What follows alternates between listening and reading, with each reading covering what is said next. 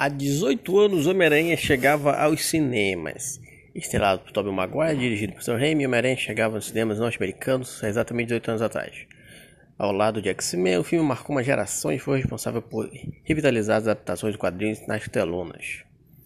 Reclamado pela crítica e público, foram arrecadados 821 milhões ao redor do mundo, que se considerar a inflação atual, seria algo acima de 1,5 bilhão de dólares.